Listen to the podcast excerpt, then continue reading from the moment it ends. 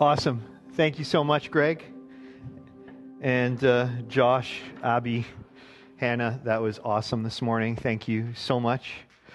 And uh, it's great to be talking to everyone. For those that are watching us right now when we're live, it's great to have you with us. For those watching after the fact, thank you for taking the time to, to watch as well. And you know, we've been thanking uh, the team here for the last little bit, and it just was on my heart, really, also to thank all those that are involved in building community in the season, all our life group leaders, all the amazing kids ministry teachers, and Lynn that's leading that team. You know, the inc- amazing youth team that is meeting week after week and planning, you know, planning and all the stuff they're doing for the youth. The team that's bringing the young adults together.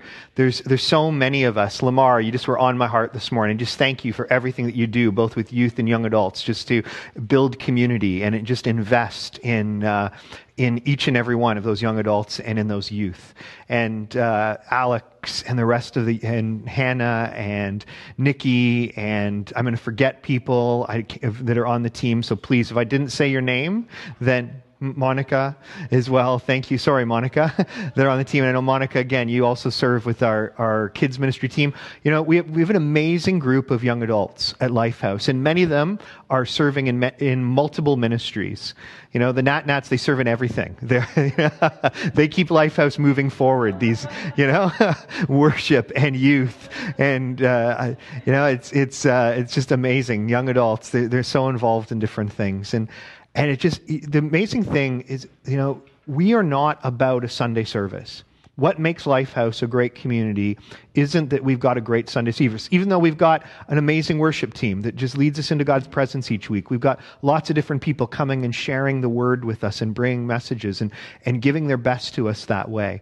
But what makes Lifehouse uh, a community surrounded around Jesus isn't that.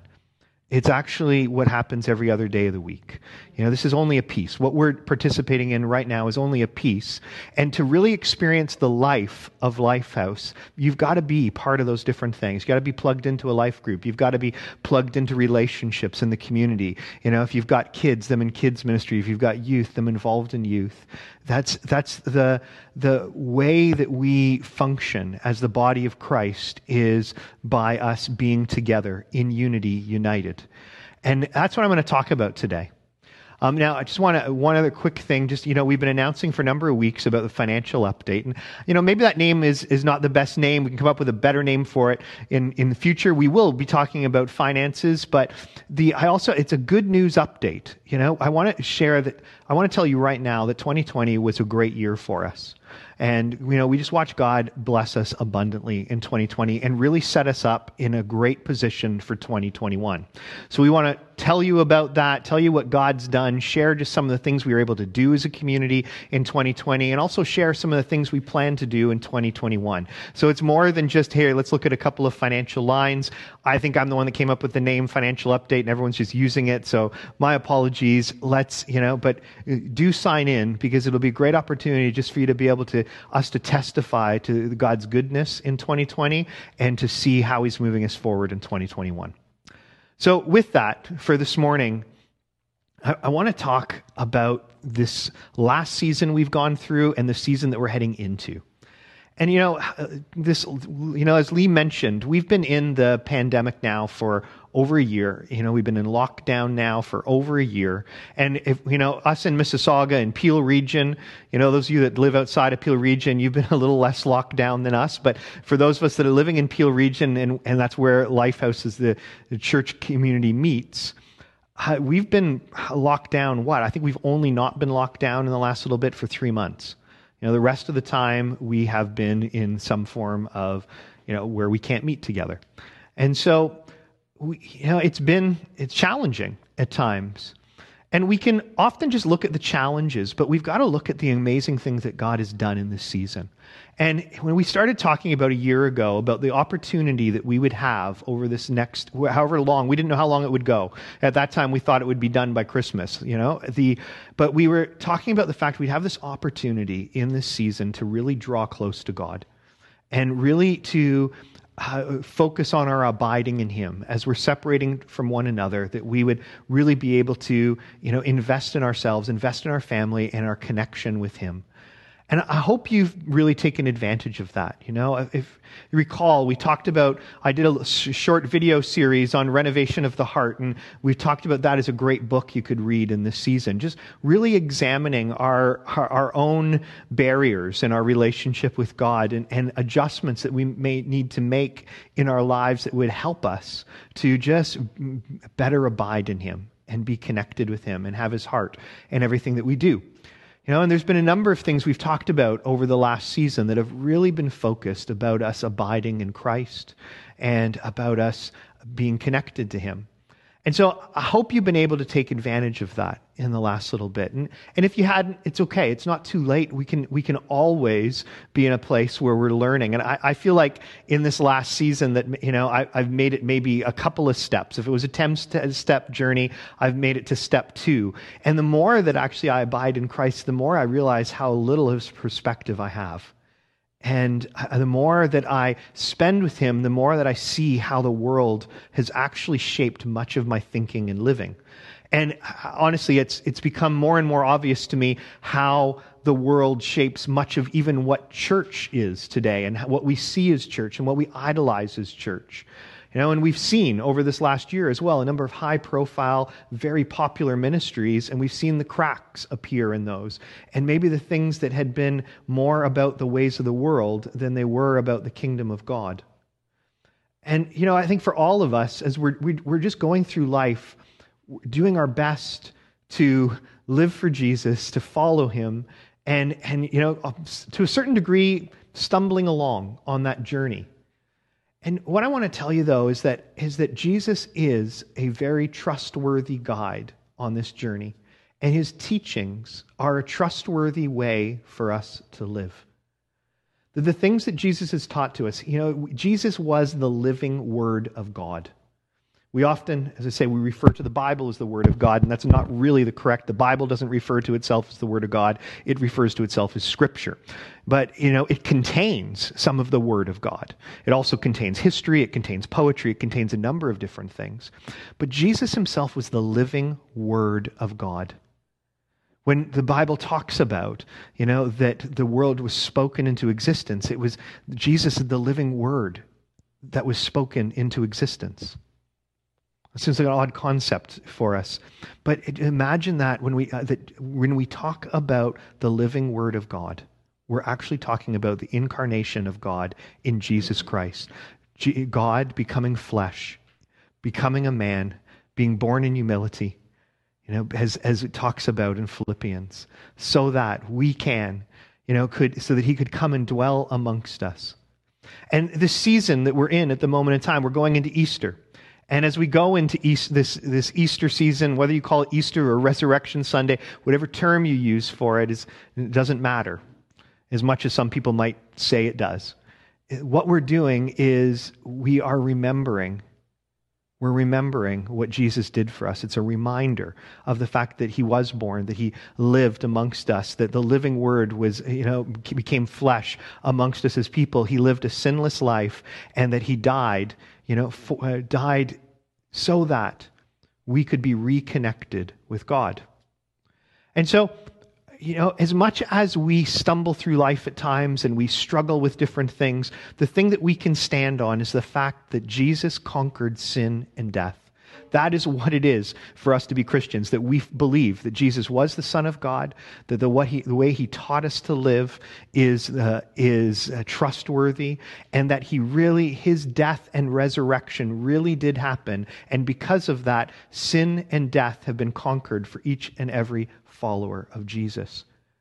And as disciples of him, we're simply learning to become more and more like him in thought, in attitude, in character. Now, Jesus, in his own words, just a quote from the scripture, Jesus taught this in the book of John. And I, and I love the book of John. I particularly love verses 14 through, or, or chapters 14 through 17 of the book of John because it just is this intimate uh, discussion that Jesus has with his disciples just before he's to go to the cross. And just speaking of who he was, what he was there to do, and what, uh, what him going to the cross means for them. And one of the key things that he says in John 15, verse 9, he says, As the Father has loved me, so I have loved you. Now remain in my love. Depending on the translation you read, it says, Abide in my love. And that, that is it. The Father loved Jesus, his Son. You know? And Jesus loved those disciples. And he said to those disciples of his, Remain in my love. And these words that he spoke to those 11 at that point in time in the upper room are the words that are there for each and every one of us today as his disciples. That we are to remain in his love, that he loves us. And what Jesus taught, that the most important command is that we are to love God with all our heart, mind, and spirit, and love our neighbor as ourselves. The only way we can ever begin to actually live out this command is to understand God's complete unconditional love for us. That in Jesus conquering sin and death at the cross, that God is not looking at our sin anymore. He's not looking at us based on performance. He's not going, oh, you know what? Well, James, you got this wrong today, so I love you a little less. Or you got this right today, so I love you a little more. He's not saying it to you. He's not judging you at the moment based on your performance or whether you've sinned today or how well you've done today. What he's saying to you is that he has made a way for you to live in complete freedom. You don't have to live you know, bound up by the things that used to bind you and that bind those that don't know Jesus. If you've got sin in your life, there's a path to freedom in Jesus Christ. That the things that are harmful to you and trip you up and actually keep you from, from living in the full abundant life that God has for you, He has bought your freedom in Jesus Christ. And by abiding in Christ and in His love, those things in our lives, they lose their power they die and eventually fall off. There's this incredible path for each and every one of us in Jesus. In John 15 12, which is a couple of sentences later, Jesus says this He says, My command is this love each other as I have loved you. That's what he's saying to his disciples, and he says it to all of us that we are to love one another. Now I'm going to skip ahead a couple of chapters to John 17, verses 20 to 23. Again, this is where Jesus, he's still, he's with his disciples. You know, at this stage, Judas has already left to go and betray him. He's, he's, he's brought his disciples into the Garden of, uh, in, he's been taking them on a little bit of a journey with them on his way just before he's going to be arrested. And he's there and he's praying. And he's praying to God and he's praying about his relationship, what he's done, what he's achieved. And then he's praying in these sentences for uh, not only his disciples, but for all of us that would believe. And he says this Jesus says, My prayer is not for them alone, as in his disciples. He says, I pray also for those who will believe in me through their message, that all of them may be one Father, just as you are in me and I am in you. Pause there for a second before I keep reading. Remember a couple of weeks ago, talked about the fact that incredible thing that God is in each and every one of us. He's literally in us.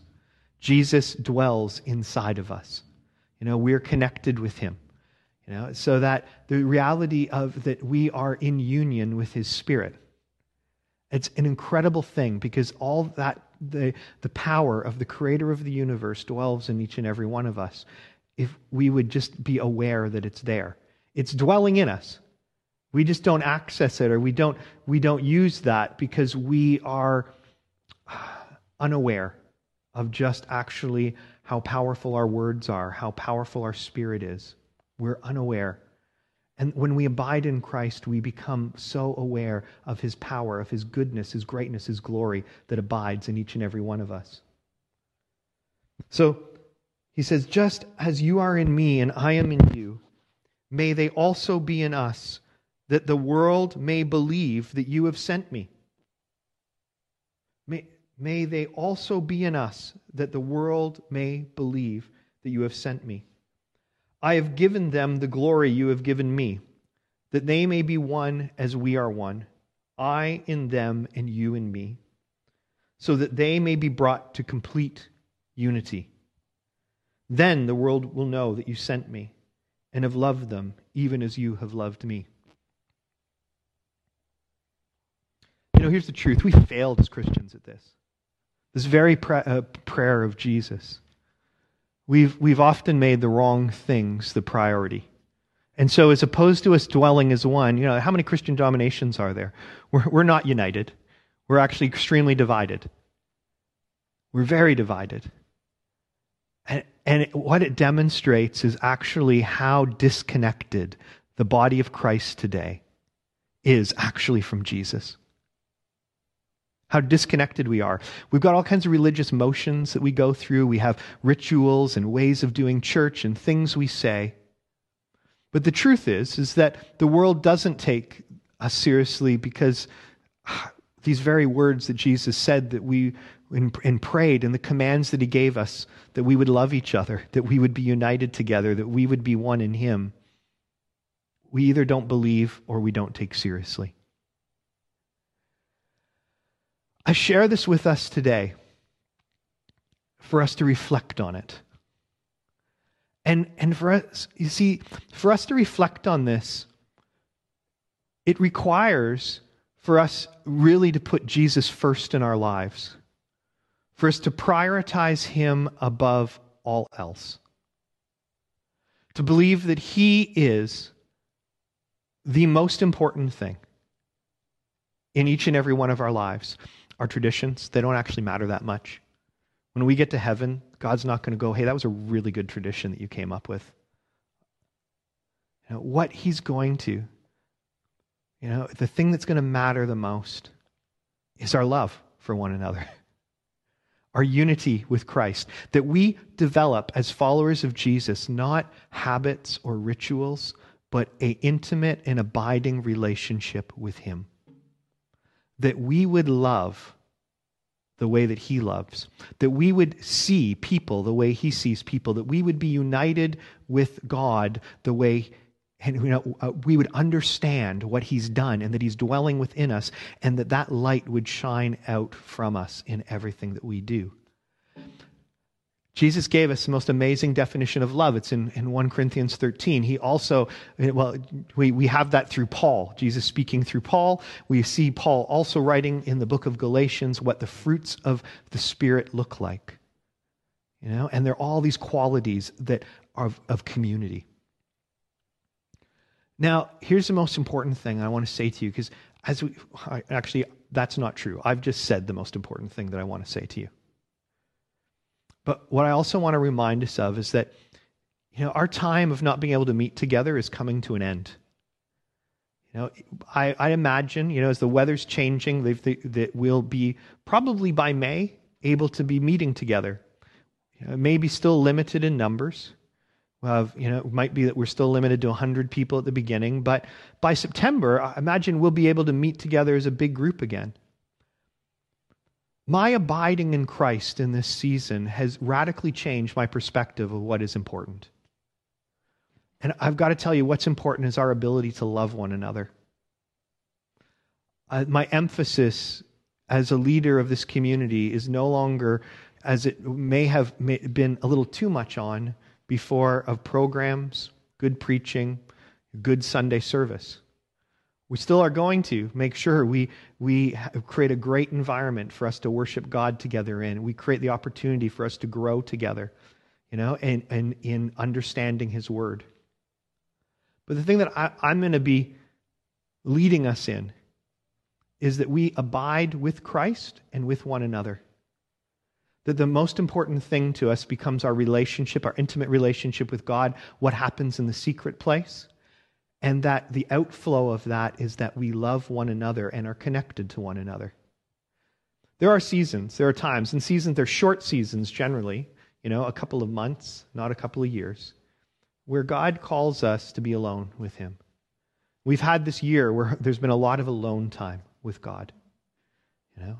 But the outworking of that, the true outworking of our, our relationship with God, is our connection with others the depths of our friendships and relationships, our ability to love people, our freedom in Christ. You know? If someone says to me, it's, it's you know, oh yeah, now after the pandemic, I just realized it's about me and my family, it's, they've missed the point entirely. They've, you know, and I would just simply challenge anyone that's, that's following to really reevaluate that through Scripture because it says the most important thing there is that we love our neighbor as ourselves, that we love one another. There's nothing in Scripture that is not about community. We're meant to be in community. You know, can we structure them better at times? Can we, can we do things better at times? Absolutely. Do we all, is there some perfect model? Absolutely not. How do you create a structure for relationships? We do our best in that. But without community, we can't really show that we love one another. Without us being connected together, you know, we're never going to be the light to the world that we're meant to be.